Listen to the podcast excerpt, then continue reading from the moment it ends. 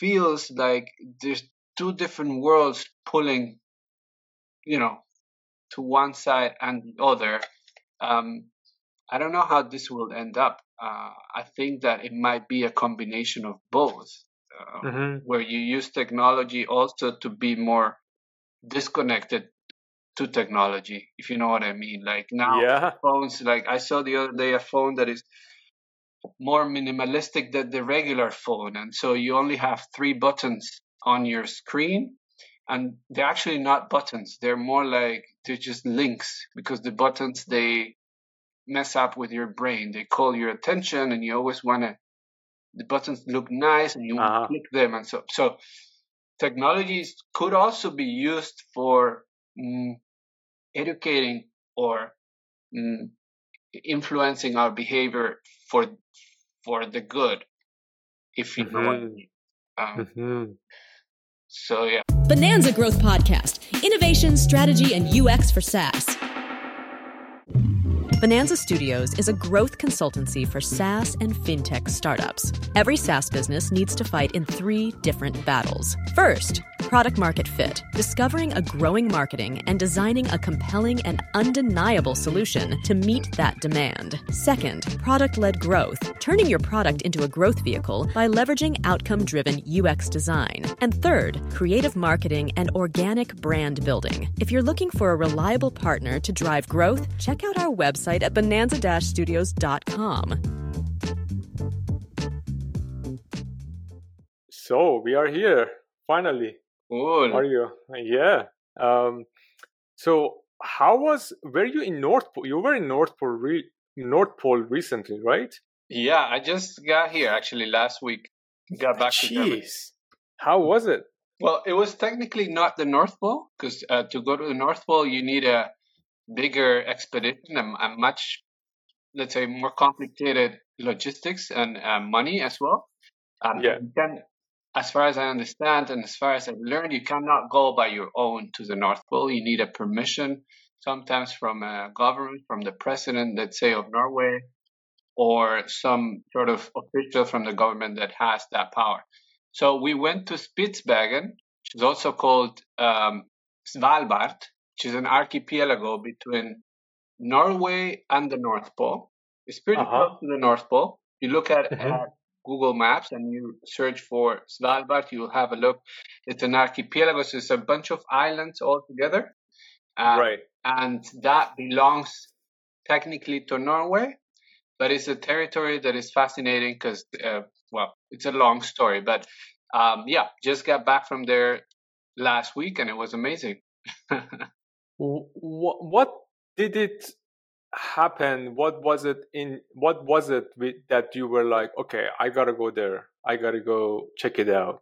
Yeah, so I have a podcast. It's called the Mr. Rad Show, and in the podcast I interview what I find the most interesting global personalities that are working in different topics related to the future of humanity. So anything from technology, longevity, but also the future of cities, how new governments are being shaped with the advancements of tech, Web3, etc., but also a bit more off, let's say, cutting-edge ideas. So there's a bunch of entrepreneurs from Norway that are using what used to be a mine for coal. So that territory of Svalbard, Spitsbergen, that archipelago that I was talking about, it used to be a machine, a producing machine of coal. So they were,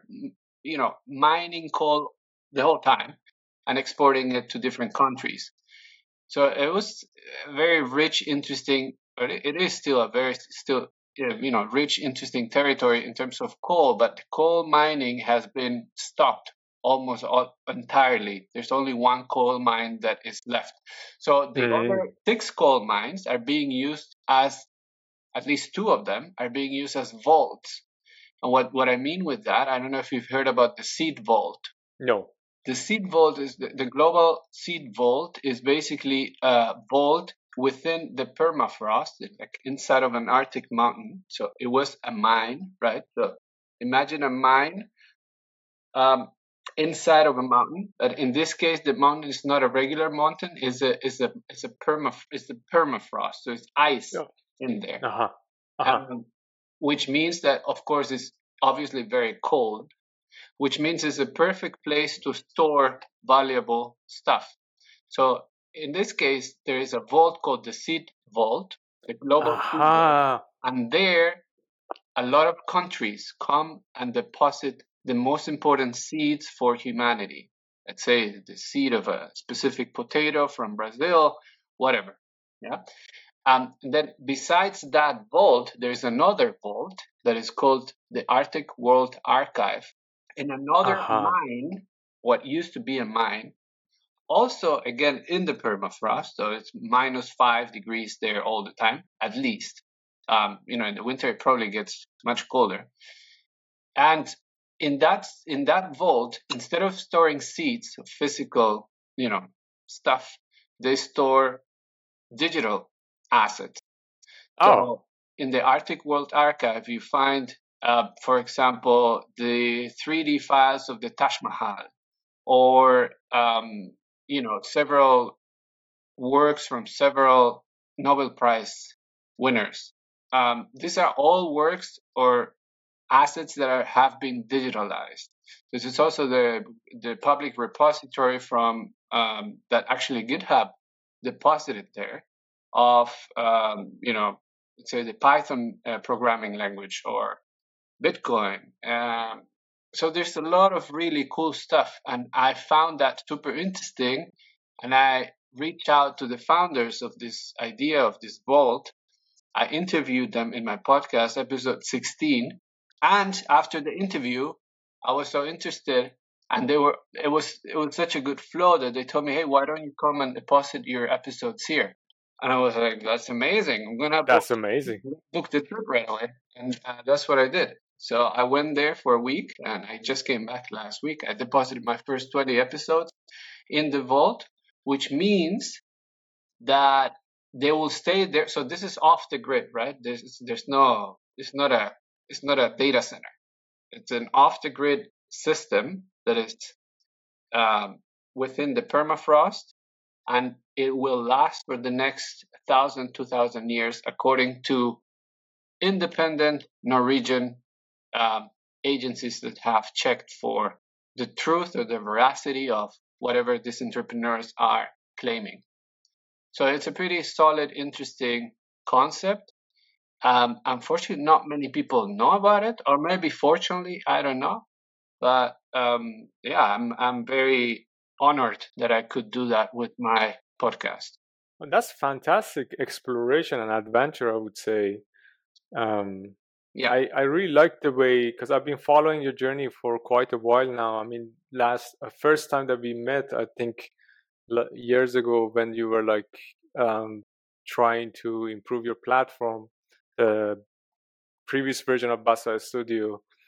And then since then, I've been following your journey. I think the way you are taking your podcasts and the topic that you're interested are extremely fascinating. Yeah. Absolutely. I as yourself, I'm an entrepreneur. I like to build stuff. Right. And I like to see it coming to fruition. I like to see stuff growing, being born and then growing, and see where it goes, where it takes us. But I never imagined myself really doing a podcast or building a company around a podcast. But because I'm following my values as a person, I'm okay now with saying I'm doing a podcast. Not that I never was okay with it, but I would always imagine myself doing other kinds of companies, if you know what I mean.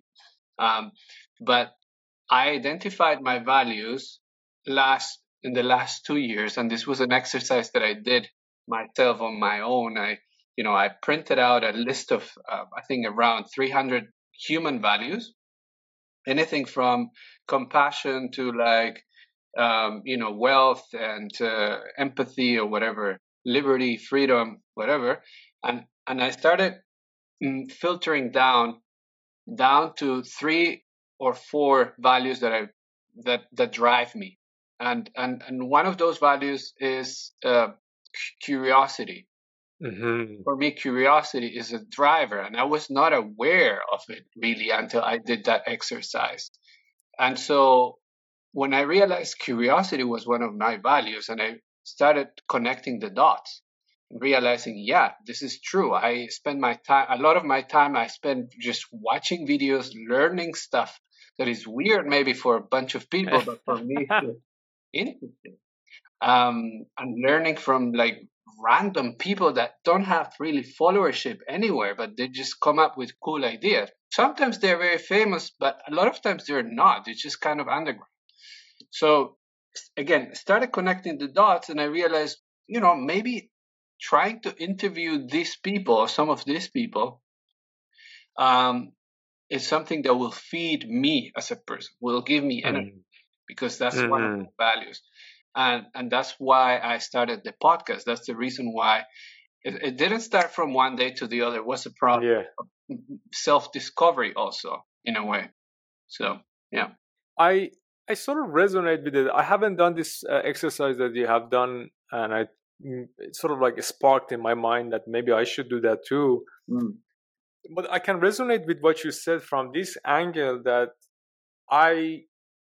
in 2022, if like same time, July, you would ask me, Behrad, next year you would end up doing a podcast and record 2-3 episodes per week. And you do it, you know, I mean, you're doing the podcast. So this podcast production is actually very, very energy consuming. Yeah. Right. Production of it, finding people, like, you know, try to, you know, make sure that people that you bring in, you have something in common. You could have good conversation. It takes, a considerable amount of my time. Yeah. And like we have a team of 3 people, like 2 marketer, 1 video production, that help this podcast to come to fruition. Yeah. And then if you would ask me last July that, hey, Behrad, now you would end up having a podcast, record 1 or 2, 3 episodes per week continuously, not as an act of force, but as an act of passion and curiosity, I would laugh at you. Yeah. Because like economically, like from the financial standpoint, I could not see a connection between the podcast and the business I'm running and how these two would contribute. Exactly. But when I started doing it, and for the sake, I did it for the sake of, hey, so the reason I did a podcast, and I talked about it a bit, is that it got to a point in my business career that I would go weeks without having any conversation with anyone outside of my team. Mm. And I sort of like felt like I'm being deprived of conversation, and it's not a good idea. It's not healthy for me in terms of personal development. Yeah. So I was just like, okay, let's just do it. Let's just give it 5 episodes. Let's just do it. See how it goes. Yeah. And as soon as I recorded the first one, I did not stop. Yeah.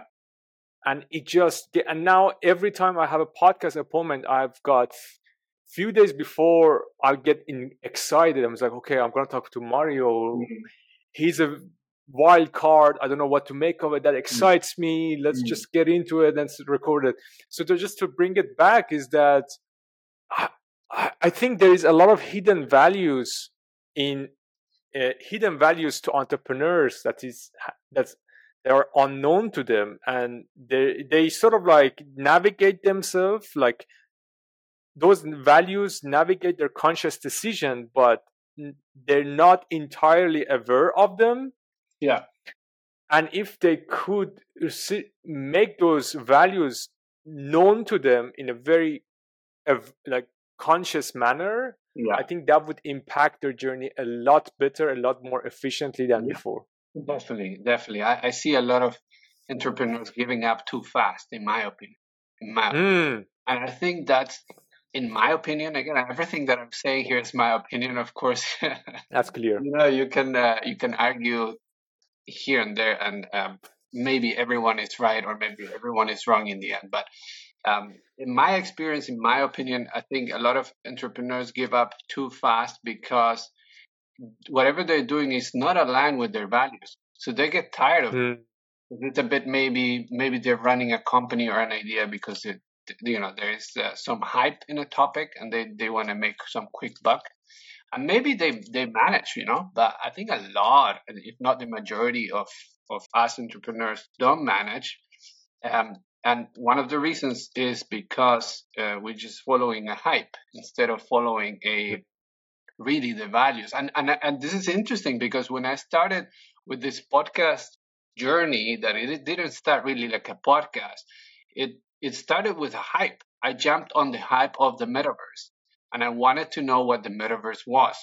And I wanted to know many other, you know, I was discovering many other topics at the same time. But metaverse was the hype. So I took a course here and there in like an American institution. I paid for this and that. I read like 3 books, the only 3 books that were out there. And I started doing attending meetups and online meetings. And I even opened a profile on Decentraland and I don't know how many wallets I have by now. I even bought some like NFT robots to play some game in Decentraland. Like now I look back and I like that I went through that journey to realize I was following a hype. I was not following my value, what is really within me, something that thing within me, that curiosity, for example, has built up for the past, whatever, I'm 39 years. I cannot make it disappear. I cannot ignore it. I have to look at it. How do you look at it? That's the key. And that's something that maybe not many people try to find out or stop and say, hey, what are my values? What is my engine running on? Is it running on diesel? Is it running on super? Is it running on gas? What is it? What is that is making you spark? And so, yeah, that was curiosity led me to, you know, going from being focused on the metaverse idea to like realizing, no, this is too vague for me. This is like, it's a trend. Trends come and go. I don't want to follow the trend. That's not me. You know, maybe it's for some other people. That's not me. And so it evolved, and it went to now what it is, which is a much more broader, but it's still within the future topic. So I interview people that some way or the other affect the future we humans live or will live. That's beautiful. Yeah. And I, to add to it, I would say that, and also another advantage of driving by value is that you give yourself longevity and persistence that you need as an entrepreneur to actually win. Because the greatest entrepreneurs I know, the people that I look up to, they are the guys, they are the women that resist, persist, and thrive against all odds. And they've had a longer time frame than these quick bucks, let's make quick bucks entrepreneurs that we have bumped into in our career. Yeah, absolutely. And for me, it's also a matter of what fits into your lifestyle, because I know also, for example, these quick buck entrepreneurs that they build a company for 3 years, then they get an exit, and then they get into let's say a position in a VC, or they get hired basically by another company. Nothing wrong with that, but me personally, I love the entrepreneurship the lifestyle as an entrepreneur, which means I'm my own boss. I decide my own rules. I decide where I'm going to live, how I'm going to work, when I wake up, when I go to bed, if I work on a Saturday and a Sunday or a Monday or a Tuesday, whatever. Like, I don't have a boss. I decide how big my company is. I decide how many people I hire. if I hire them with a full contract or as a freelancer. You know, like there's so many little things that an employment doesn't really give them to you, at least not all of them. I think things are changing in the way, you know, people hire or companies hire. They're kind of giving more freedom and flexibility to their people, to their employees, because they're realizing that a lot of people want that freedom, but you don't have it 100%. When you are an entrepreneur, you can even decide if you want to work for a client or not. Yep. You know, you that's the beauty of it. You know, fuck you, I don't want to work for you. That's the beauty of it. Yep. Not saying, hey, screw you, I'm not going to work with you. Exactly. And this is, you cannot do this if you have a boss. You have to ask your boss first, you know? Like, so I think that for me is like, it's a lifestyle in a way. And the lifestyle, that, again, it's aligned to my values. I love to be independent. That is one of my strongest values, like being independent, you know? Being able to say, look, you know, next week, Behrad, I'm going to start living in Italy and Greece for the next 8 months. I'm not in Berlin anymore. Why? Why do I do that? And people think like, I don't know if you saw my post on LinkedIn, but people think I'm making a lot of money now because I'm taking all these decisions. But reality is that you don't need so much money. You don't need so much money. You just need to like follow your values, your drive. What drives you? My drive. One of my drives, apart from curiosity, is being free. Having that liberty of saying where to go, what time to go, where to work from, etc. So I'm following that, and I managed to arrange my finances. I'm even, you know, spending less than when I was based in Berlin, and so I 100%. I think you're giving me goosebumps. I think a lot of entrepreneurs getting there. Now you're talking more. Now it's becoming more evident why it's such an important exercise for all of us. A lot of entrepreneurs, they don't have a North Star. They don't have a compass. And often, you describe it really perfectly, is they want to go for a quick buck, they want to get an exit, and then they get hired in another venture fund or whatever, or like shiny title again, work for Facebook, or like, I don't know, work for whatever they are interested in.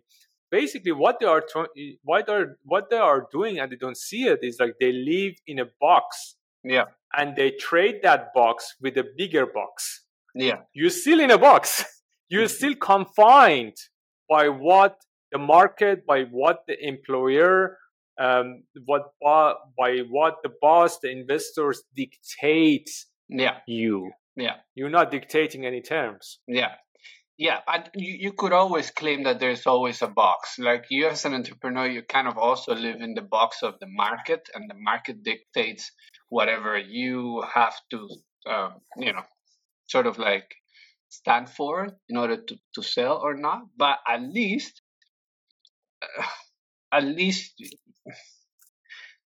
let's say, at least you take or at least that's my feeling. You kind of have that flexibility a bit bigger, the box is a bit bigger. It's a bit, you know, less visible, and you feel it less, in my opinion.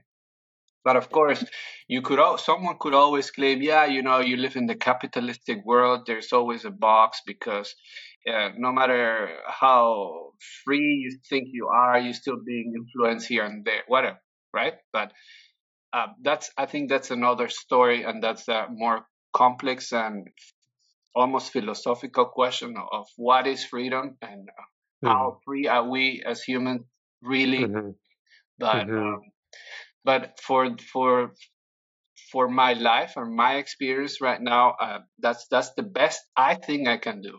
One thing I like to add to your to what you shared, that you would like to go where was it, in the south, you want to live in the south of Europe for 8 months, right? Italy and Greece.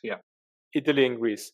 And then you mentioned something that people think that you are rich, or like you have this and that. But, you know, to double down on that, or to double click on it, is that Actually, no. When you change your lifestyle, I can definitely resonate with what you said. When you change your lifestyle and then you have other values than having a shiny luxurious shiny lifestyle, mm-hmm. then things get cheaper for you dramatically. I remember when I went to India for 2 months to just explore, I rented my flat in Berlin and I went there with that flat, with that rent money, basically. I came back, Mario, and I still had some money in my pocket. Right? I didn't rent a palace or something. I lived in hostels, but it was okay. I could sleep. I could get to the morning. Okay. I had the good thali dishes during the lunch. Okay, life. But like what this lifestyle or what this decision allowed me to do so is to explore. Yeah, exactly. I think that nowadays it's more obvious that there's this like geoeconomical arbitrage between jurisdictions. So you could be having clients in Germany, but paying for rent somewhere in Mexico next to the ocean. In a nice house, and it's much cheaper than living in Berlin, for example. So I think this is becoming also, it's one of those trends, right? People in Europe, at least, and the US, and maybe the more developed economies are realizing that they can live in less developed economies. That's a really ugly term, but just so we all understand what I mean. And so you can live in, I don't know, whatever, Panama or Salvador, and work with clients in Japan and Europe and the US and live a much better life than if you were living, in your country, let's say Germany, that is too expensive. And it's crazy how this is transforming and shifting the world in a way. Because, when I was, I first left home 20 years ago, it was hard for me with a Colombian passport to move around and get jobs here and there. And it was not that easy. But now I think things are changing for the better. And not only that, you realize how these more developed countries are needing much more the less developed workforce. Mm-hmm. And again, this is exciting in a way that, in a way that, I mean, it's exciting for me at least to live this transformation, because I think it brings more opportunity for people with the right skills in countries that are a bit maybe less privileged. 100%. They can get jobs, now from a client in whatever, Italy or Sweden, based in Bogota, in Colombia. That's great. Is there a specific reason that you decide to go live in other, like for 8 months in Italy and Greece, or was it just like out of curiosity? Well, I think that one of the reasons, there's several reasons. One reason is that I love to be in the sun. Yeah. I love the heat and I love the warmth. So I also love Italian culture and Greek culture. I wanted to explore that more. And my job or my companies allow me to do that. So we said, why not? I was a bit tired of Berlin at the same time.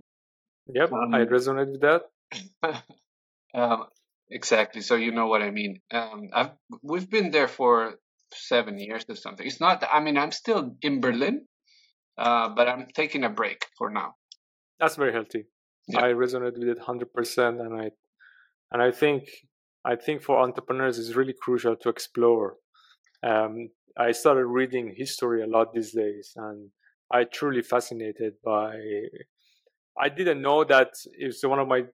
This year's discovery is that I didn't know that history is so exciting to me, and I'm just like devouring books one after another. And I think humanity, one of the core DNA of humanity, if I want to define it, is all about exploration. It's about all about sense of curiosity.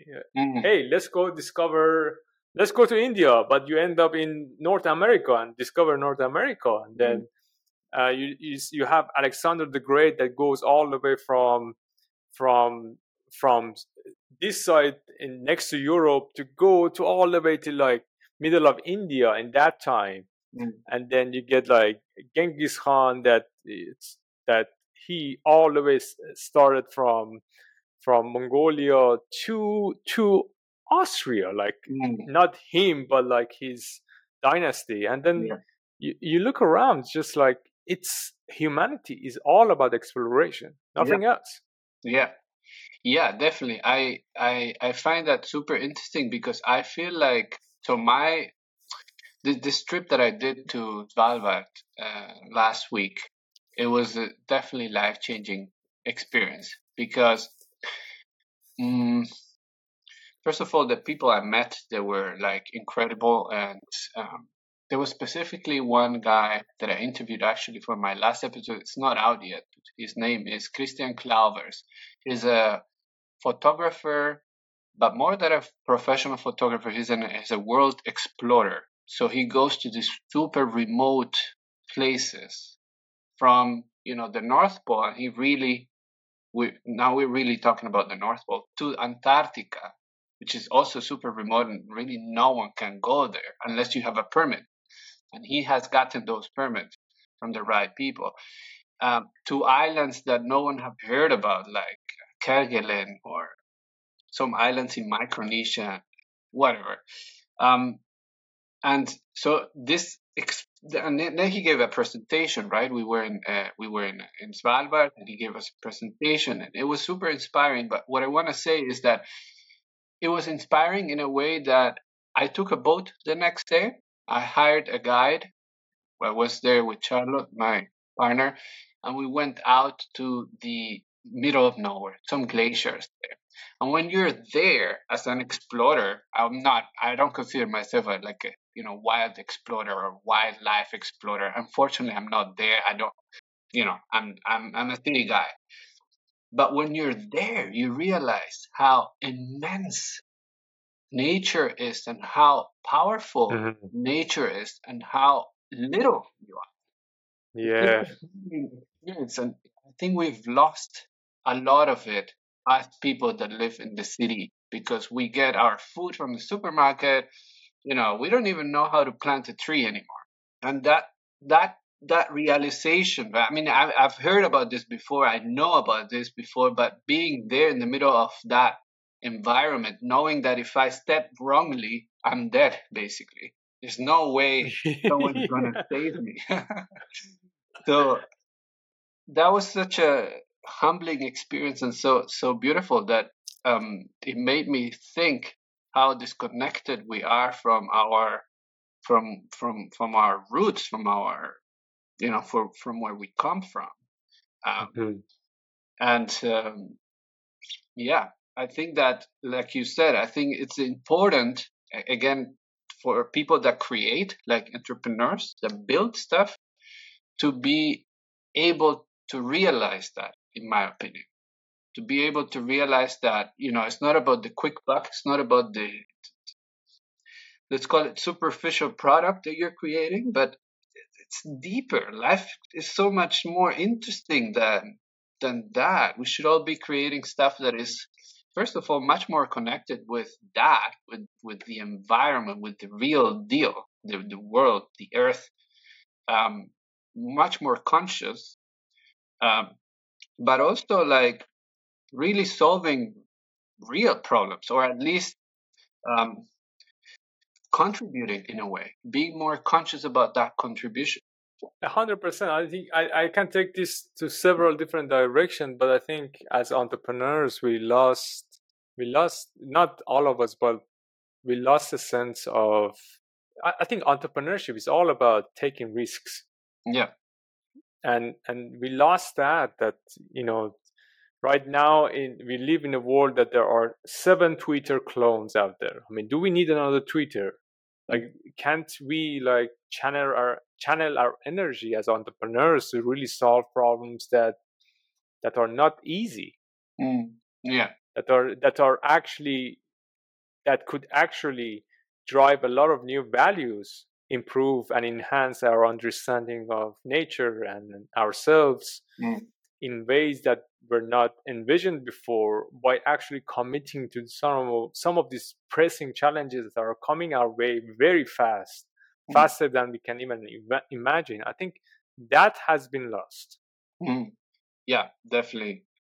I mean, there's a lot of good people working out there for a lot of like good stuff, but yeah, you see a lot of superficial stuff that without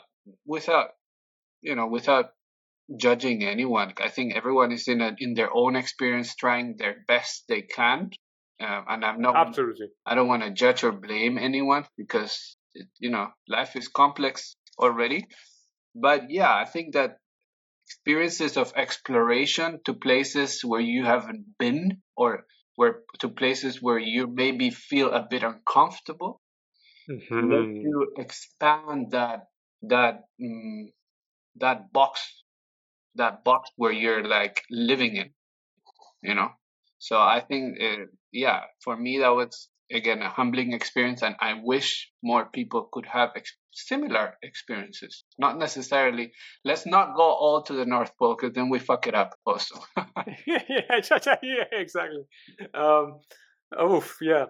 So for our audience, I know what you have been doing, but I really want to like get your take. Also, you said that you hinted that you are founding a new company out of the podcast. Yeah. Not sure where you are with this.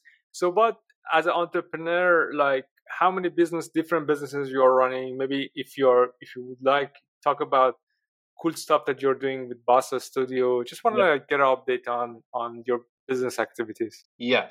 So we started when we met because we have a platform called Book A Street Artists, bookastreetartists.com. Used to be big. Yeah. Exactly. That has been running very well. We had some bumps when Corona started, obviously, and since then we made the platform free. So right now artists get jobs there for free. We don't charge any commission, anything like that, and we're trying to transform that business model step by step into something else. We're still not sure. I cannot tell you how this is going to go because we're still in the process. We're running some numbers. We're running some tests. We did a survey with a lot of artists. I don't remember how many, but I think more than 500 artists actually gave us their feedback, which is great data for us to know how do we move forward, because we want to build this platform or transform this platform together with the artists that are already working with us. And then while Corona started, we launched a new brand or a new company called Bassa Studio, which is basically our job is basically connecting brands with visual artists. And this is only visual artists. Let's say Tesla or WeWork come to us and say, hey, we have a space. Normally, it's a big project. So let's say we have 100, 200 square meters and we want artists to paint it. This is the topic. This is the theme. What do you recommend? So we're the specialists. It's a very niche market. Not many people have this expertise. So we were like a boutique agency, more or less. And it's more than connecting the artists. It's a bit of project management, consultancy, etc. So those are two companies, and those are like our main, let's say, money makers at the moment, especially Bassa Studio, because like I said, Book A Street Artists at the moment is not really having any money, basically revenue. It's free for the artist, which has been a challenge for us, but we're very grateful that some of the artists are grateful themselves. So That's good. But then, yes, I want to. So we have two companies that we're planning with my partner, which is also my business partner, but my life partner, Charlotte. She's trying to start her own stuff with my support, and I'm starting my own stuff with my support. I can talk about my stuff, which is a media company. So behind Mr. Rad, which is my first product, so to say, Mr. Rad Show, I want to, and this is still very unclear. Maybe we talk again in a year and I have it more clear. But the problem I see, and it's a big problem to solve, I know, is that the way we consume media is with our eyes closed, so to say. A lot of us, because we don't have time or because we don't think about it much, we just passively consume whatever we're thrown at. So, you know, you go on YouTube, you watch a video, and then you don't question it. You go, you turn on your TV, you watch CNN, you don't question it. You go on WhatsApp, you get a thread, whatever, you don't question it. Same with TikTok, same everywhere. I mean, TV, phone, whatever. Whatever you're consuming media, news, for example, or information in general. And I think that spirit of keeping a critical mindset, it's such a human spirit of not necessarily following or believing everything, but questioning it without getting aggressive or anything. I'm not trying to make people go on revolutions. That's not the point. Even though sometimes it may be needed. But the point is that from young age, I think we should all be learning how to consume media, because it's super important to not be misled by sometimes interests that are out of our reach and out of our knowledge, that try to manipulate us to, you know, from buying something to like believing in something and changing your whole life just because you're following this thing that maybe is not the best for you as a person. And this again has to do with what are your values. You know, is this piece of information really feeding me, my values? I don't know. It's a complex topic. That's what I say is a big topic. But I think the whole purpose is to make people question more and feed that critical mindset that I think is lost. You said something that I think you are onto something, and it's not so much talked about. It's not on the Twitter trends, so to speak, but I think it's very crucial. I recently became a father, so my father antenna is very, very sharp. Is that there now we live in the age of social media. You know, 50 years ago, we had radio, TV, and mail. So basically, and word of mouth, right? That's how sort of like a message would be transferred amongst people. Now you've got these three. Well, you got radio, you got TV, and you get abundance of online platform that as soon as you unlock your phone, they push messages onto your screen nonstop, 24 hours a day. Yeah. I think what we can do, what we need to be doing for younger generation is to have some proper education about how to consume news and how to consume content. Yeah. I see a lot of kids these days, and I don't know how. When I see them, I get chills. I just want to go save them, that they are like walking. They're like 10 years old, 11 years old, 12 years old.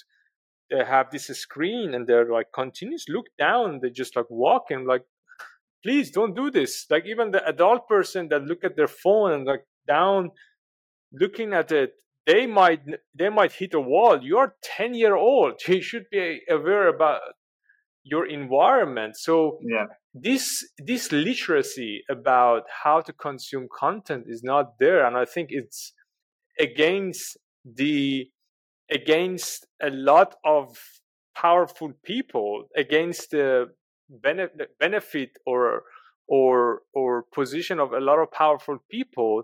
Yeah. If younger generation become aware of their media consumption. Yeah. Yeah, definitely. I think that, I've been thinking a lot about this because I see two sort of like macro trends, or more than trends, is they're like value shifts, like value in terms of what humans value in a given period of time in history.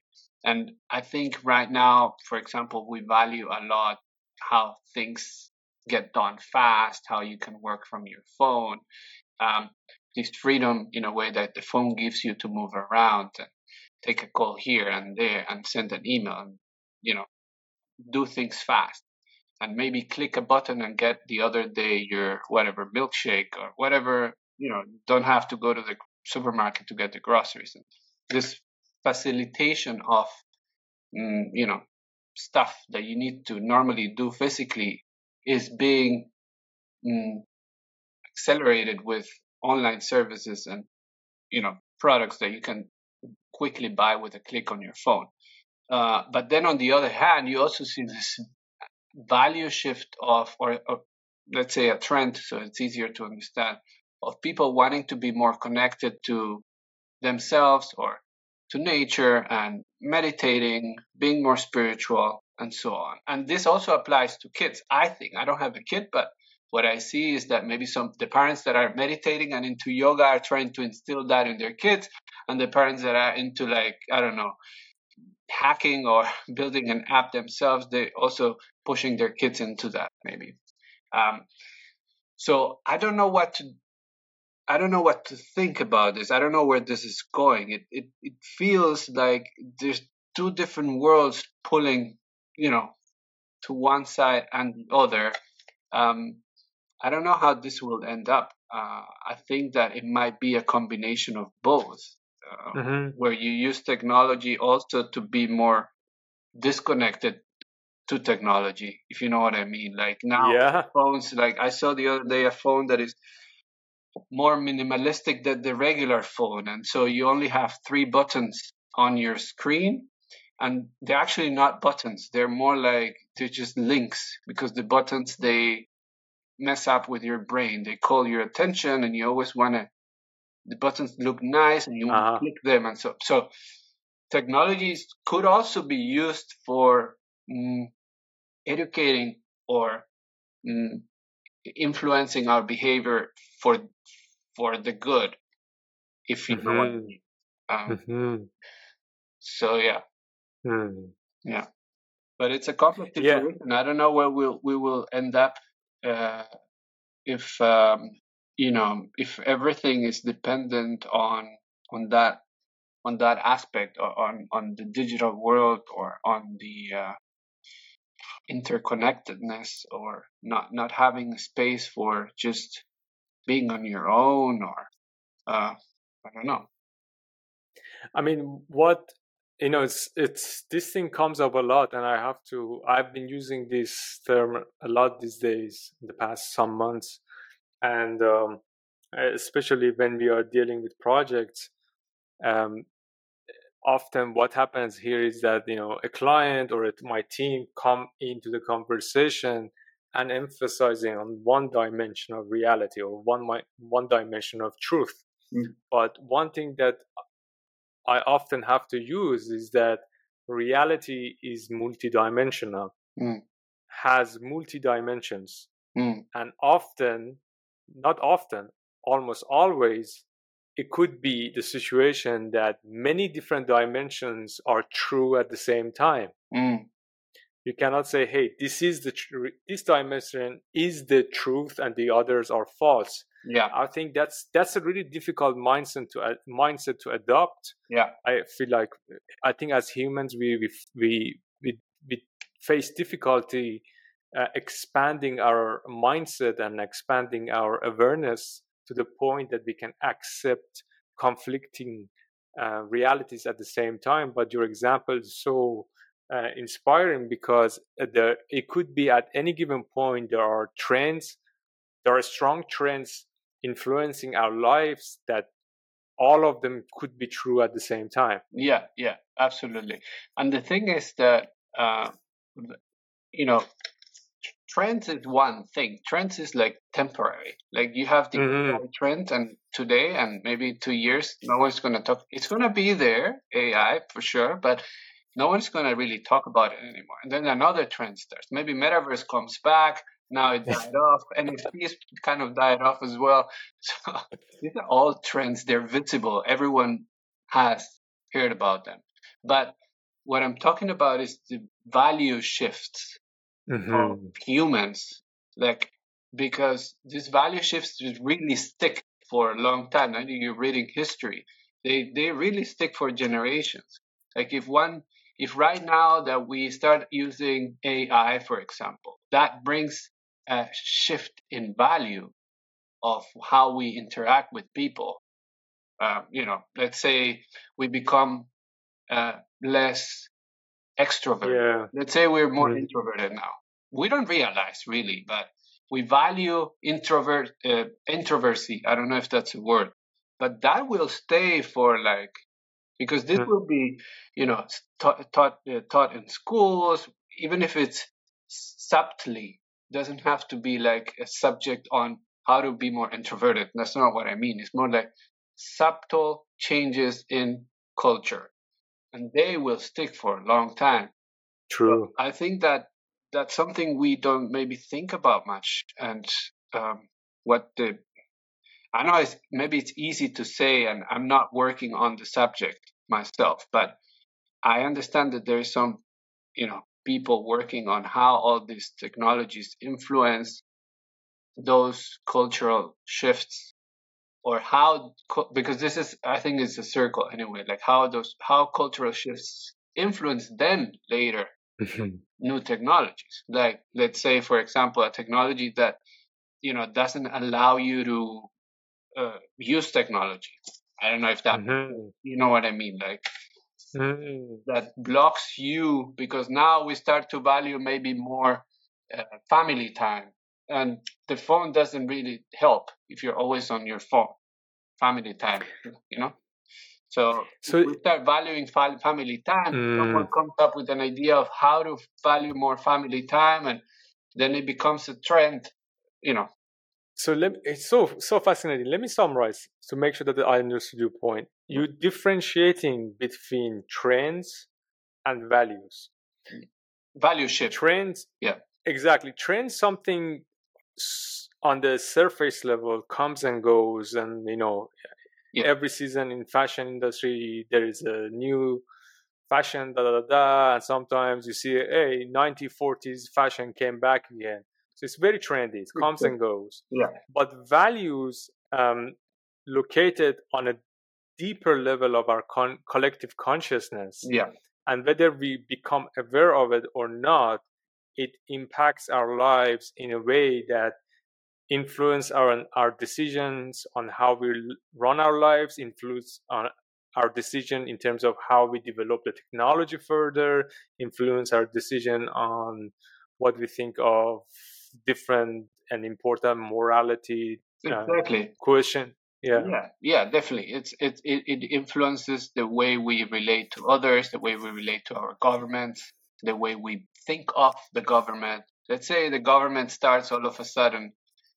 It's kind of becoming a trend in Europe that the government pays for stuff to companies. Let's say the government now has a package that pays for during the pandemic, the salaries of your employees, if you have less than 100 employees, whatever. I don't know what were the rules. But now, if they do it again and again and again, it kind of sticks there. And so maybe culturally, people start thinking of the government as the, I don't know, as the savior. You know, the government is the one that, it's like our father, our mother. They have to be respected. They have to be looked up with a lot of not respect. Questioned. No questions asked. Yes. And so this is a cultural shift. And then, you know, it will last. And this is great for the governors in this case, but not for the people, in my opinion. So, yeah, this has profound consequences. If you think about it, and there's also positive stuff. I mean, it's not always bad, but yeah. Mario, to me, you are one of those like rare entrepreneurs out there that try to live by their own values, and this is such a inspiring conversation for me. I really cannot verbalize it. A lot of entrepreneurs listening to this, and I would love to end this conversation by you face-to-face with them and share some 2 cents, share some advice. How, you know, it's basically half of the year this year has been such a different year. This, I feel like from the beginning of corona pandemic, every year was different and like full of challenges. Yeah. What do you have to say to them? Well, what I have been predicating for my last 2 or 3 years, maybe longer, and what we've talked about in this conversation is do your homework. Try to understand what are your intrinsic values as a human, Make a list. If you think about human values, you probably come up with 10, 20. No, but there's hundreds of them. So just go on Google or ask ChatGPT, doesn't matter, and get a list of 100, 200, 300 values.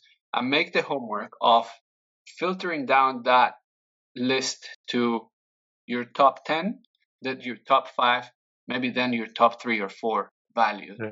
And think of examples where you have lived those values 100%.